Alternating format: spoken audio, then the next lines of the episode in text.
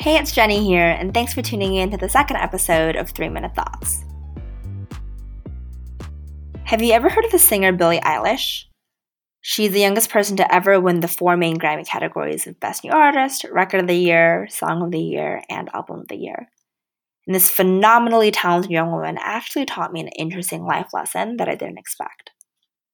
So, her brother Finneas plays a huge part in creating her songs. He actually helps produce the beats and they're quite a unique sibling duo. They basically go about their lives with a recorder on hand or usually just their iPhone, and they record sounds that they think are interesting that could then be repurposed as part of a tune. So, for instance, Billie was at the dentist one day and she thought that the wheezing sound of the drill going through her teeth was peculiar. She recorded it and brought it back home, and it sounded something like this. I don't know about you, but I just got extreme chills. This sound was then repurposed into Bury a Friend here. Did you hear that? Let me just play it for you one more time in case you missed it. I also want to point out another interesting tune you may have not expected. Finneas and Billie were in Australia and they recorded the sound of the crosswalks there, and it sounded something like this.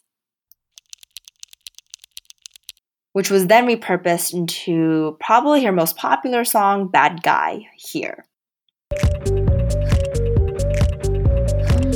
Cool, right? This really blew my mind, and because of Billie and Finneas, I've become way more attuned to the sounds around me. So, for instance, you know that annoying purr of a shopping cart when you're trying to push it straight, but that one naughty wheel swivels too far to the left? Or when you're at a cafe and you hear the thuds of when a cup makes contact with the table. I've been trying to be way more aware of my surroundings and have been able to pick up and actually register a lot of interesting sounds. So, especially during these times, I go on insanely long walks and I listen to the echo of the trees. And I know that kind of sounds super poetic and almost cheesy, but seriously, next time you go outside and feel the slightest breeze, try and listen for their vibrato. Um, the rustling of the leaves is actually quite nice. And if you think about it, the world is an orchestra, so try to tune in and enjoy the performance.